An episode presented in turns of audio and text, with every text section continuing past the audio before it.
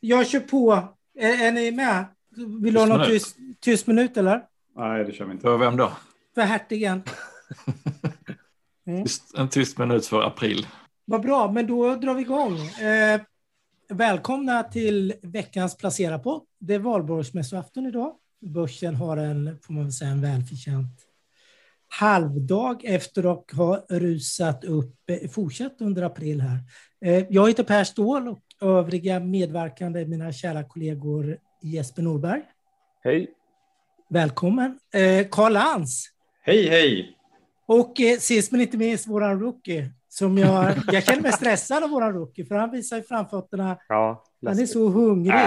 Jag framstår ju snart som gammal och slö. Men det är ingen mindre än Martin Blomgren. Välkommen. Ja, men tack så mycket. Ja, ja, vi hugger igång direkt. Alltså det är ju rapportperiod. Lite rapportspaningar. Vad har ni tagit med i veckan?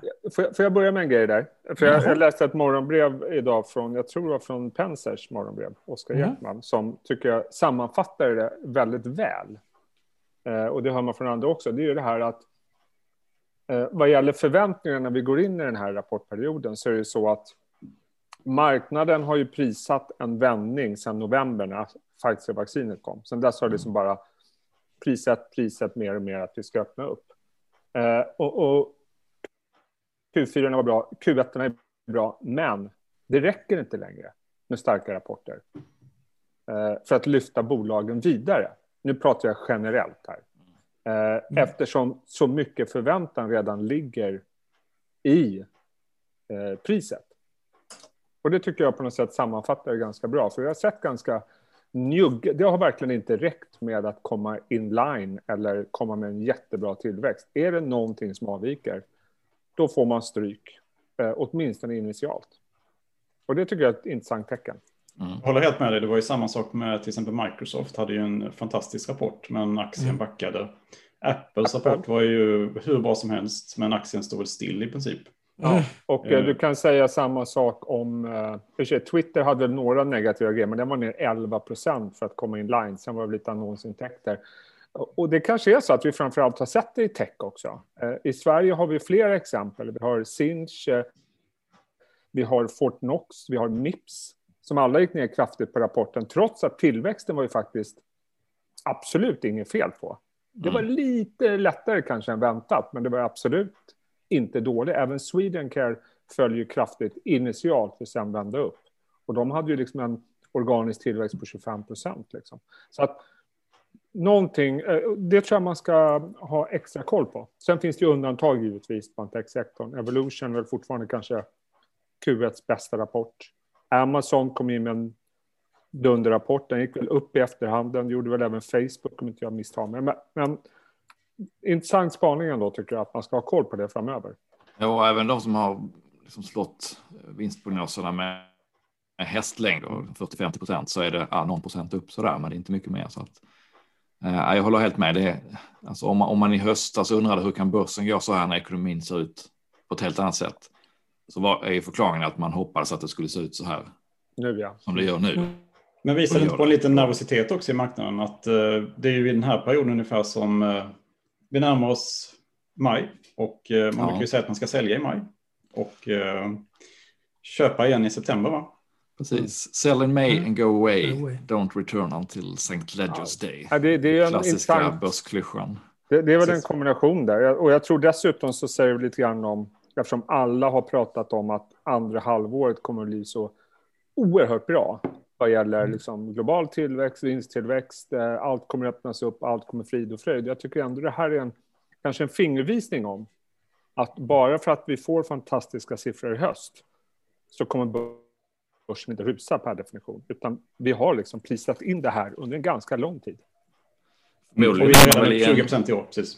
Ja, förmodligen så, så börjar man väl blicka kanske bortom Q2 Q3 och titta på vilka bolag kommer att ha med sig en bra trend även in i 2022. Mm. Uh, och jag, jag tittar lite på Electrolux i veckan och de tycker jag är typexempel på det som har fått uh, väldigt bra medvind av pandemin för att man är hemma och sliter på sina köksutrustning, köksvaror mer uh, och kommer fortsätta ha en bra efterfrågan högre än vad som är säsongsmässigt normalt nu. Men, men sen kommer det en en baksmälla efter det och det kommer att i deras fall även en risk för att den här riktigt långa Många cyklerna där, där vi nu är på en högre marknad än vad de hade innan finanskrisen. Och en vitvara håller typiskt sett en 10-12 år innan det byttes ut. Så att den här utbytesmarknaden den har man också haft samtidigt nu.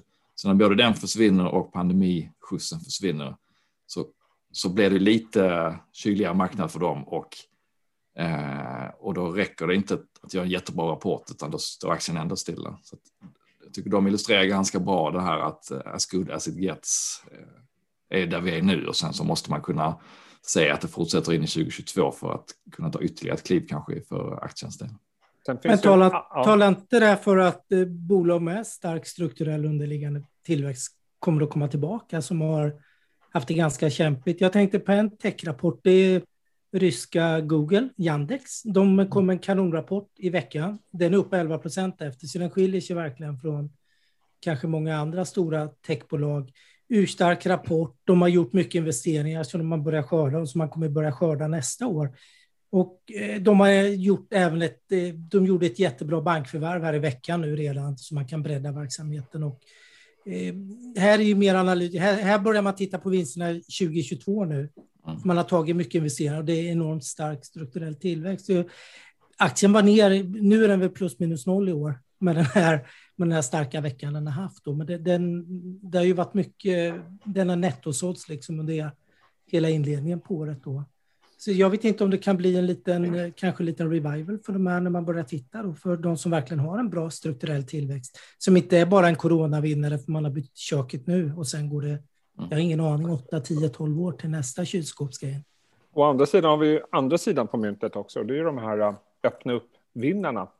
Äh, och jag tycker det är ett annat signal i den här rapportperioden att det känns som att många nu börjar våga positionera sig där. Vi har sett det i USA en längre tid. Vi pratade om Duni tror jag förra gången vi poddade. Scandic Hotel kom in med sin Q1-rapport. Den var ju jättesvag som väntat, men till och med svagare än väntat. Den aktien tror jag var upp 5% på rapporten. Eh, så att det känns som att man kanske börjar prisa att Q1 är på något sätt botten, eller åtminstone Q2 för många av de här. Jag såg att eh, kryssningsfartygen i USA ska öppna upp här, var det första juli tror jag, förutsatt att människor är vaccinerade. Eh, New Yorks borgmästare de Blasio vill öppna upp hela stan, först också någonstans där i juli. Så mm jag tror att det är där man åtminstone kortsiktigt kommer leta vinnare. Vi såg även Electrolux, apropå Electrolux, Electrolux Professional signalerade ju om att det började röra på sig på hotellmarknaden och sånt där. Så att där tror jag att det kommer bli ganska mycket pengar som går, åtminstone kortsiktigt. Det blev väl ett timingspel, att, att, precis som du säger, att kortsiktigt så, så kommer den traden att funka bra och sen så får man väl ta en fundering då, är det här något som vi har med oss något kvartal eller är det något som vi har med oss in i 2022 och 2023? Mm. Samtidigt, här, vi har pratat väldigt mycket om, om det här med att eh, det har varit så låga kostnader för bolagen under de, det här pandemiåret. Och jag hittade en väldigt intressant artikel i Tyska Handelsblatt faktiskt, där de har kollat då, eh, hur mycket företagen har ner på tjänsteresor under förra året. Och eh, då lade de ungefär 5 miljarder euro på det. Och eh, 2019 lade de 55 miljarder euro. Så det var ungefär en tiondel då. Mm. Och eh, efter pandemin så de mest positiva scenarierna är att eh, det kommer gå tillbaka till ungefär 70 procent av eh, nivån från 2019. Då. Och det här innebär ju ett superhårt slag då mot flygbolag, hela flyg, flygindustrin egentligen och eh, en stor del av hotellbranschen också. Under säkert många år framöver. Så att de kommer få nog leva med det här i, i ja, tre, fyra, fem år kanske i alla fall innan de anpassat sig. Liksom. Var, var, det inte, jag är osäker på om det var Emirates eller Qatar som eh, ägare som var ute i veckan och sa att eh, Eh, han tyckte att det kändes som att marknaden var väl optimistiska om hur snabbt återhämtningen skulle ske för flygbranschen. Jag, jag tror det var Emirates, jag är inte helt säker, men jag för mig att det var något av de närliggande flygbolag som sa att precis det du är inne på, att det här kommer, det kommer liksom inte vara det kommer inte vara en V-kurva. Liksom. Nej, det enda som kommer återhämta sig fort det är ju förmodligen då fritidsresandet, eller någorlunda fort. Mm. Men affärsresandet kommer ju vara, alltså hela det här året kommer ju vara i princip stängt. Eh, vad det gäller i alla fall när man undersökte det bland dagsbolagen då i alla fall. Mm. Och sen kommer det vara mycket mer restriktivt. Till exempel tysk Bayer då, som är ett stort, en kemijätte, de räknar med att spara ungefär 200 miljoner euro varje år då på tjänsteresor framöver också. Så att det kommer vara, man kommer ju ha, ha då liksom, tjänsteresorna kommer bara ske när det verkligen måste ske. Men menar du att man tar bort de här lite onödiga tjänsteresorna? Så det är yes. ju, och det är väl kanske bra för miljön? Det kan man ju tänka det. sig. Det är bra för företagens plånböcker och eh, miljön. Ja, jag har en annan spaning faktiskt. Jag har tittat lite på de här elbilstillverkarna. De har rapporterat i veckan, tre stycken jättestora. Nio. Nio. Bydd. Tesla. Inte nio, tre stycken sa Ja, tre stycken. eh, men faktiskt alla tre är ner ganska kraftigt och har haft enorma... Eh, jättebra. Jag såg bara BYD, den här kinesiska tillverkaren där eh, Warren Buffett var inne väldigt tidigt. De ökade omsättningen med 100 procent och vinsten fördubblades, men kursen är ändå ner 6-7 procent efter rapporten. Då. Så det, men nu bör, de flaggar ju lite för komponentbristen som vi undrade vart den har tagit vägen. Och jag har haft, eh, jag är ägare i ett bolag som har haft eh, som föll som en sten i veckan. Enphase som är inom solenergi. De är teknisk leverantör inom solenergin, gör massor med smarta produkter, eh, har inte flaggat så hårt för den här komponentbristen med halvledare till marknaden. Men flaggade stenhårt när rapporten kom istället, vilket inte var så himla bra. Den är väl ner 17 procent ungefär. Eh, vad, vad, känner ni med komponent, komponentbristen? Den, den är ju lite vacklande. Nu börjar elbilstillverkarna prata om det. Apple pratade ingenting om det. Eh, Nej, det var ju väldigt mycket inför rapportperioden att man ja. befarade, men i alla fall i de svenska bolagen så alla pratar om det, mm. alla ser att det liksom är ansträngt, men det är inte så många som, förutom Volvo, som har verkligen stoppat produktionen eller behövt. Men kan det inte kanske vara så att vi, eh, man får senare, senare lägga effekterna? För en del har ju fortfarande pratat om att det är osäkert, det, att, mm. att det kanske är framförallt i Q2 vi kommer se de verkliga effekterna av det. Mm. Jo, det här stoppet som Volvo ska göra, det är ju i Q2, två till fyra veckor då. Ja, det är klart att det är man underleverantör till... Eh, Sa inte Apple också ändå att det liksom gör det lite osäkert? Ja, att, man har väl haft, att, haft lager fram till ja. nu och sen måste man fylla på systemen. Mm. Ja, det är väl som har, vanligt. Har ni hört De... något mer om det här med att Apple skulle samarbeta med någon biltillverkare förresten? Det var rätt mycket spekulation om det, men sen har det inte kommit något. På vem det skulle bli så att säga. Nej, det kommer att gå lite det där. Och sen, mm. Mm. Det var snack om BMW ett tag vet jag. Eller, det har inte släppts något i alla fall. Mm. Får vi ja. Eh, dra ett par rapporter till? Ja, kör på. Det har kommit rapporter idag också som är värda att nämna. Ratos. Astra. Jag ska börja med Ratos. Jag kollar ju bara på plantaget eftersom jag är så besatt av trädgårdsarbetare just nu. Mm. Eh, plantaget var upp 21 procent tror jag organiskt. 20 procent vänder till positivt ebitda. Men lyfter fram det. Det är många butiker som är stängda i Q2, mm. eh, inte minst i Norge. Men eh, det tuggar på. Astra var ju en eh, rökare. Och den går faktiskt upp på rapporten. Det brukar den inte göra. Intressant man, jag kollar på Swedish Match och Astra idag.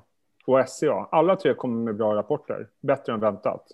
Astra upp 3% Swedish Match, som kom med en rökad rapport, måste säga så, eh, är upp någon procent bara.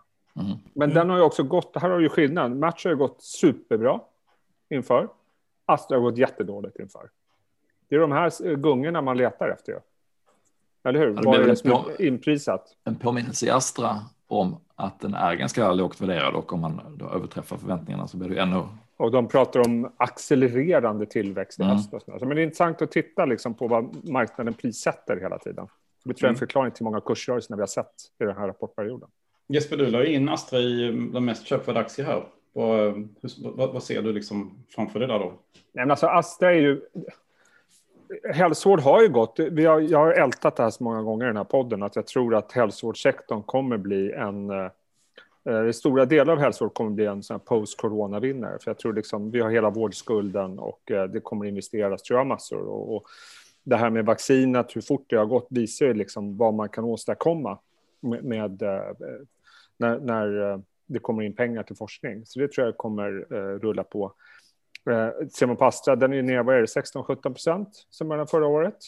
Eh, de väntas ha en eh, vinsttillväxt de kommande tre åren på 20-30 procent.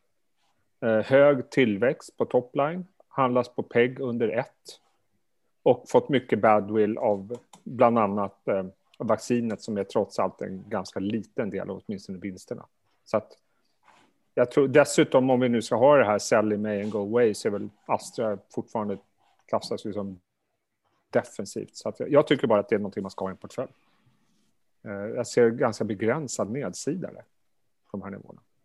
Framförallt de här tillväxten, men det, det är ju det bolaget bekräftar idag att de förväntar sig en accelererande tillväxt i höst. Och då är det inte liksom vaccinet som bidrar till det, utan det är ju nya produkter som kommer ut. Äggtal under ett. Mm. Ja, exakt. Mm. Och det är väl ganska schysst i den här marknaden. Mm, ja, det får man säga. Så att, eh, nej, men jag tycker eh, det känns som att man ska ha lite hälsovård i alla anständiga portföljer idag. Sen om det är just Astra vet jag inte, men det var den jag föll på för den är så stor och likvid. Liksom. Jag skulle vilja ta upp en spaning till innan vi släpper eh, rapporten helt. Rapportperioden är inte helt över, men de flesta stora har kommit så man, man kommer kunna, bilden kommer nog inte ändras jättemycket. Eh, och utöver det vi redan har sagt så är det, eh, handlar det om prishöjningarna. Förra veckan pratade vi mycket om att industribolagen har inga problem att trycka igenom prishöjningar eftersom råvarupriserna går upp och, och kunderna förstår det. Eh, den här veckan är det lite mer konsumentbolag som har varit ute i farten och Eh, Electrolux då till exempel pratade om att, att de har redan höjt priserna, de har precis aviserat en ny prishöjning mm. och att, eh, att det är ovanligt lätt att göra det. Det, det brukar liksom alltid vara problem, men den här gången är det betydligt större förståelse för att eftersom alla andra också gör det och eftersom det är så otroligt stark marknad så att även konsumenterna där verkar inte ha något problem att svälja prishöjningar. Och eh, ett par andra bara anekdotiska exempel. Spotify eh, sa precis att de har inte sett några negativa effekter av sina prishöjningar. Coca-Cola har flaggat för prishöjningar så att även konsumentbolagen kan trycka igenom prishöjningar och eh, det måste ju förr eller senare leta sig in i konsumentpriserna. Och eh, om man ska höja ett varningens finger så kan ju precis inflation och ränteoron vakna till liv. Ja, otroligt svårt mm. att se att inflationen inte ska stiga. Liksom. Nej, det, det går inte att alla kan liksom höja priserna med 10-15 procent och att det inte tar vägen någonstans. Och massa stimulanser ovanpå det. Liksom. Mm. det, det så det kan man väl... Äh, förr eller senare, kanske när rapport, när, när bolagsfokuset eh, fejdar ut lite här i, i maj så kanske makro kommer tillbaka och då kanske ränteoron börjar vakna igen.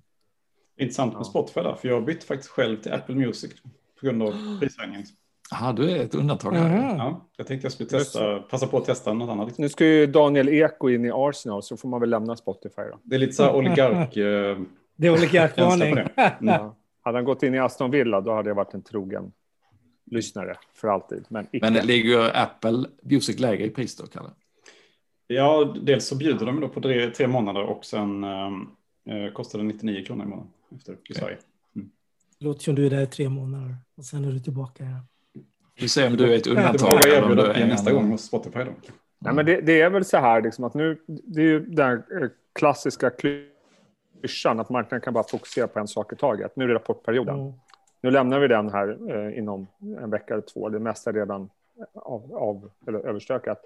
Då blir det fokus på makro igen. Och då, då är det precis som du säger Martin, jag tror också att det, vi kommer komma tillbaka till fokus på ränta och inflation här om en liten stund stund. Mm. Det är väl rimligt att anta. Och sen kommer Q2 i sommar, då fokuserar vi på det igen, så lämnar vi makro.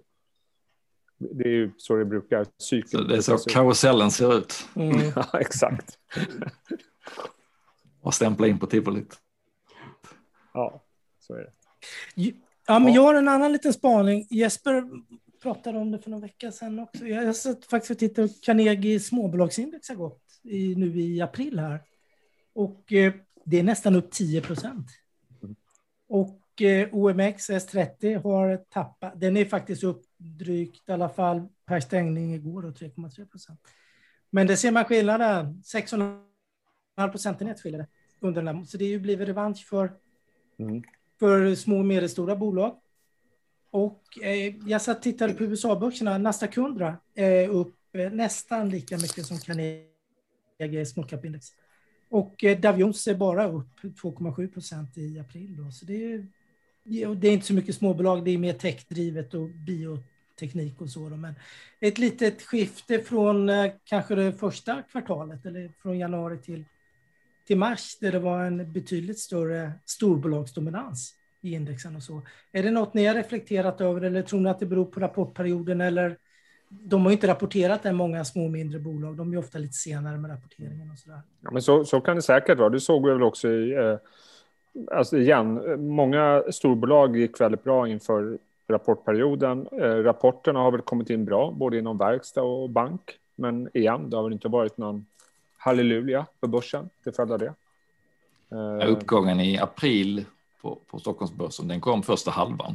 Mm. Den kom innan rapporterna kom. Det var ju när det vinst, omvända vinstvarningar trillade in och man, man såg att det här kommer nog bli en riktigt stark rapportperiod. Sen andra halvan har faktiskt varit flatt eller lite ner så att uh, man tog ut, tog ut det här lite i förväg som man tenderar att göra. Ja, intressant läge onekligen. Mm. Diskontering.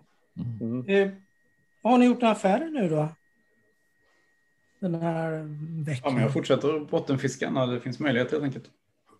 Så att eh, jag har fortsatt att köpa American Well. Vi pratar ju om det här med att eh, digitaliseringen har skyndats på och eh, American Well har ju fallit, eh, ja, den har fallit över 50 procent sedan vaccinnyheten kom då. Det är alltså USAs största sån här eh, tele, telehälsobolag.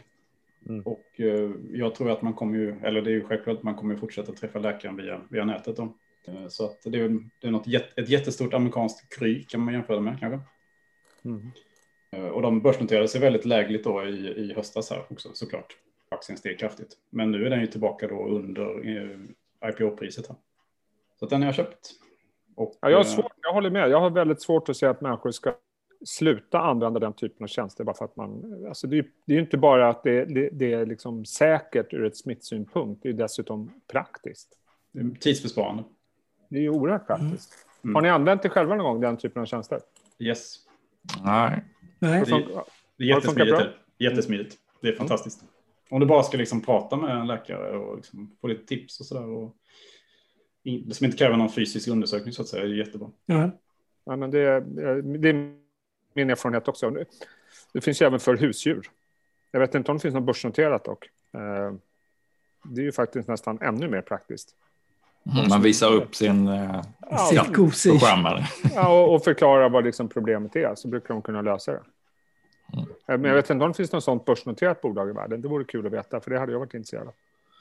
Det låter som det kan vara oerhört lukrativt. Om man är lite konspiratorisk så finns det kanske inte samma regler för hur man ska hur mycket man kan skriva ut till en katt jämfört med en människa som skulle kunna vara ganska säljdriven där om man... man kan experimentera lite mer. Ja. Eh, men jag vet inte, det finns de här, vad heter de, vett i Sverige va? Något sånt. Men jag vet inte vilka det är som ligger bakom det. Det finns ju en sån i Sverige. Men den är inte noterad? Nej. Eller Tids, nej. Tidsfrågan. Det, det finns säkert något amerikanskt du kan hitta. Liksom. Men fortsätt Kalle, du hade massa Yes, trades. jag har köpt lite Twilio, Twilio eller Twilio, eh, alltså marknadsledande Sinch globalt, mm. man säga. Eh, Paypal har jag köpt lite mer i.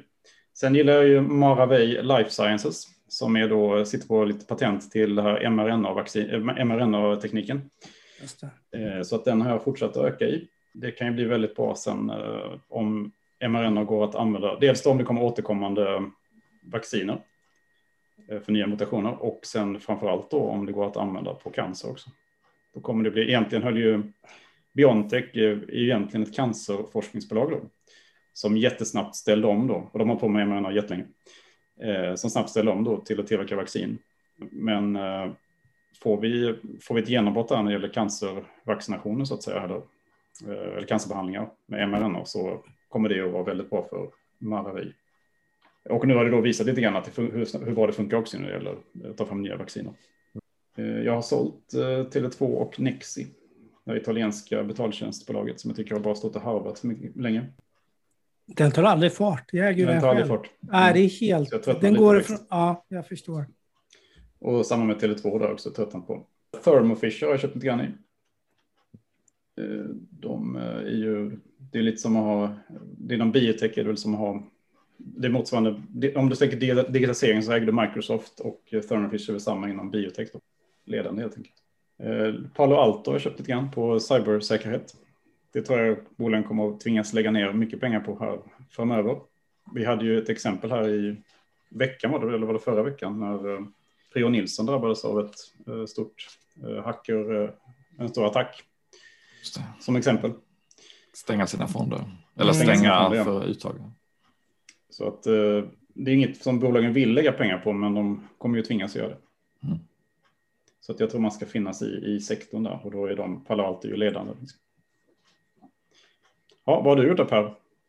Jag har köpt mer än Face som jag du, pratar om. Du bottenfiskade? Mm. Ja, men jag har ju jag är långsiktig i den. Dels är den ju extremt, det är solenergilösningar, effektiviseringar.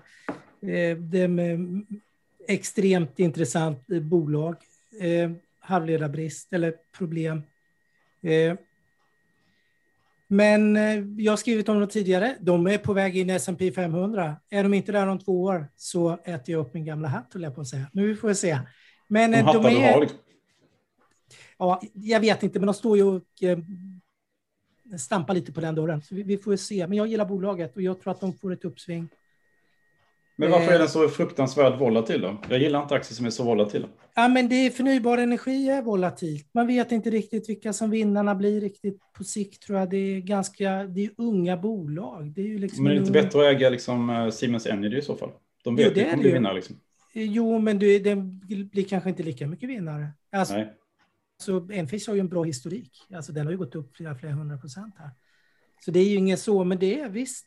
Det, det var ju en av vinnarna i fjolåret också. Mm, jo, jag har sett det. Det är en av de bästa aktierna på tio år sedan också. Om man kollar. Ja, ja, men det är det. Vi får ju se. Jag tror mycket väl det kan bli ett S&P 500-bolag då. Det har kommit hit på extremt kort tid. Fast eh, Tesla var snabbare, får man väl säga. Eh, men det är väl det enda jag har delat på då i, i börs eh, när den har um, kollapsat här i veckan vi får se. Annars är jag kvar. Jag ska kanske köpa lite mer Yandex faktiskt. Den imponerar på mig. Så, så är det. Det var kort och gott om mina då. Och Martin då, vad gör du? Mm, jag har inte gjort jättemycket den här veckan. Jag har sålt eh, Swedbank. Som inte varit jätteinnehav, men eh, det kommer ju vara bra direktavkastning i bankerna och inte minst i Swedbank när de väl får dela ut. Men jag blev, tyckte det var lite oroväckande med Eh, rapporten i sig var ju helt okej, okay, men de tappar ju väldigt mycket marknadsandelar på eh, bolån och säger själva att de inte är tillräckligt snabba och de ska försöka komma tillbaka, men de ska inte göra det genom att priskonkurrera. Eh, och det där tror jag kan fortsätta hämma synen på aktien. Hur, för, för, för, bolånen är ju ett av de stora trumfkorten med Sandvik, att de är stora på det, att det är stabilt. Eh, och har man inte riktigt den fjädern i hatten så, så tror jag det kan hämma dem jämfört med de andra bankerna i alla fall. Så att, eh, jag tog hem en liten, eh, liten vinst. Jag har varit inne där, legat i den ett halvår kanske tror jag och fått lite utdelning. Så att, eh, den sålde jag i veckan. Det är faktiskt det enda jag gjort den här veckan. Men jag tror inte vi pratade, jag tror inte vi pratade ut om våra affärer förra veckan. gjorde ett, Nej, det blev aldrig det. Nu kan du prata ut fullkomligt. Ja. jag har suttit och suttit hemma och stampat en vecka och får äntligen berätta. Ja, men jag sålde även Telia efter deras rapport eh, som var ganska odramatisk också, men, men lite samma där. Det, det kommer det inte att lyfta på tag så pengarna gör bättre nytta på annat håll. De, de tappar ju lite på att folk inte reser också med att de inte får några roamingintäkter eh, och det kommer också hålla i sig ett tag eftersom vi kommer resa mindre. Så att, eh, de håller på att bygga om, men det kommer nog att ta tid så att eh, den, den lämnar jag där här ett tag. Istället har jag ökat i AstraZeneca som vi pratade om. Mm. Eh, och jag ökade då förra veckan också i New Wave. Mm. Som vi också pratat varmt om tidigare. Det är lite mm. läskigt, de är ju på all time high efter, vad kan det vara, 15 år sedan. Mm. Gamla 15 års toppen, och, men de hade jättestark Q1 och låg värdering och eh, ja, mycket att gilla där. Eh, också har jag doppat tårna lite i Intel. Intel? Mm. Chip, chipjet mitten som är lite omsprungen nu då av, uh, av taiwaneserna och av uh, Nvidia. Mycket omsprungen får man väl ja, säga. Ja, de är ju det. Men, de det, syns ju, det syns ju på värderingen också. De, mm. de värderas ju som ett, uh, som ett bank eller telekombolag mm. eller mm. operatör nästan med mm. P-tal på 10-12 mm. och lite turnaround case samtidigt som de har en stabil grund. Och de ska ju ge sig tillbaka in nu på halvledartillverkning så att, ja, lite av en bevakningspost kan man säga, men eh, skulle de, skulle de lyckas finns det rätt så bra uppsida och skulle det bara tugga på så tror jag inte de kommer falla så himla mycket. Men det är lite intressant, för jag tittar ju på Taiwans Semiconductors marknadsledare. Det är ju de man ska egentligen. Och jag vet, jag, jag, mm, vi får se. Ibland kan man inte låta bli att försöka pricka.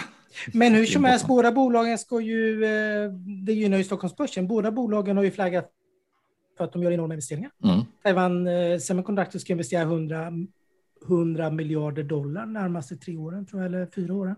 Mm. Och den här omställningen för Intel ligger väl någonstans 10-20 miljarder. 20 miljarder, 20 miljarder gick de ut och sa att de skulle investera. Så jag, vet jag inte om allt är exakt i halvledare, men de ska öppna Nej, men det, fabriker. Det ska byggas fabriker, det ska köpas utrustning. Det kommer och vem säljer vem vakuumpumparna? Ja, vem säljer vakuumpumparna? Precis till eh, ASML, som då är monopolist, får man väl mm. säga, avancerade eh, de här maskinerna som gör hela de här små kretskorten. Ja, det är ju Atlas Copco. Det är Atlas Copco, ja. ja. Man får verkligen lyfta på hatten för den inbrytningen de gjorde i, eh, i vakuumsektorn för en sju, åtta år sedan är det väl nu. Eh, de har ju haft, de gör ju kompressorer sedan urminnes tider och grovt förenklat så kompressorer gör ju tryckluft som man skjuter ut i olika applikationer. Eh, medan vakuum är ett omvänt, man suger ut luften. Så det är ju samma, på ett sätt samma teknik men, men helt andra applikationer och kunder ibland bland annat då halvledartillverkningen. Eh, och de gjorde ett jättestort förvärv som, som hette Edwards i Storbritannien som var i slutet på 2013 tror jag det var och byggde då upp ett helt nytt affärsområde som, som nu står för drygt en fjärdedel av omsättningen och där just halvledarbolagen är den största kunden. Eh, och de hade en fantastisk orderingång i den sektorn i Q1 här, 38 procent upp på, på vakuum.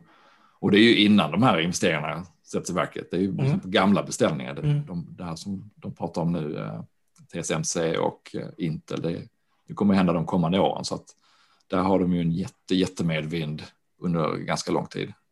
Som väger upp då liksom det andra cykliska som kan gå helt på andra hållet ibland. Mm. Så att, eh, ja, en, hatten ja. av för den satsningen. Spännande.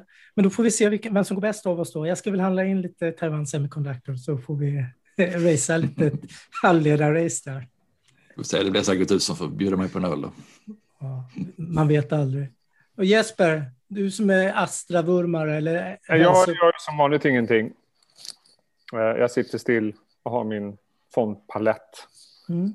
Eh, och mina aktier i AIK Fotboll. Uh, nej, jag satt just nu och bara kollade. Jag var tvungen att googla lite grann på det här med veterinärer på telefon. Och det finns ju de här First Vet heter de i Sverige. De som är stora. De drog in 300 miljoner här i slutet av förra året. Värderas till 1,7 miljarder och ska ge sig in i USA. Låter bra. Låter Jaha. bra. Mm. Så det väl... ja, skulle man vilja vara med tidigt? Det lär väl bli en börsnotering inom så småningom misstänker jag. Mm. Det låter som det blir Nasdaq då kanske. Får se. Nej, men jag vill bara säga det, för det låter ju väldigt intressant. Mm. Ingen dog. Ingen dog. Vad roliga vi är. Ja, Nej, mer än så har jag inte att säga. Nej, ska vi ta, ta valborg kanske? Ja, amatörernas ja. afton. Ja, det tycker jag. Kul att ni lyssnade. Mm. Trevlig helg allihopa. Trevlig helg. Ja, det är bra. Trevlig helg. hej. hej. hej.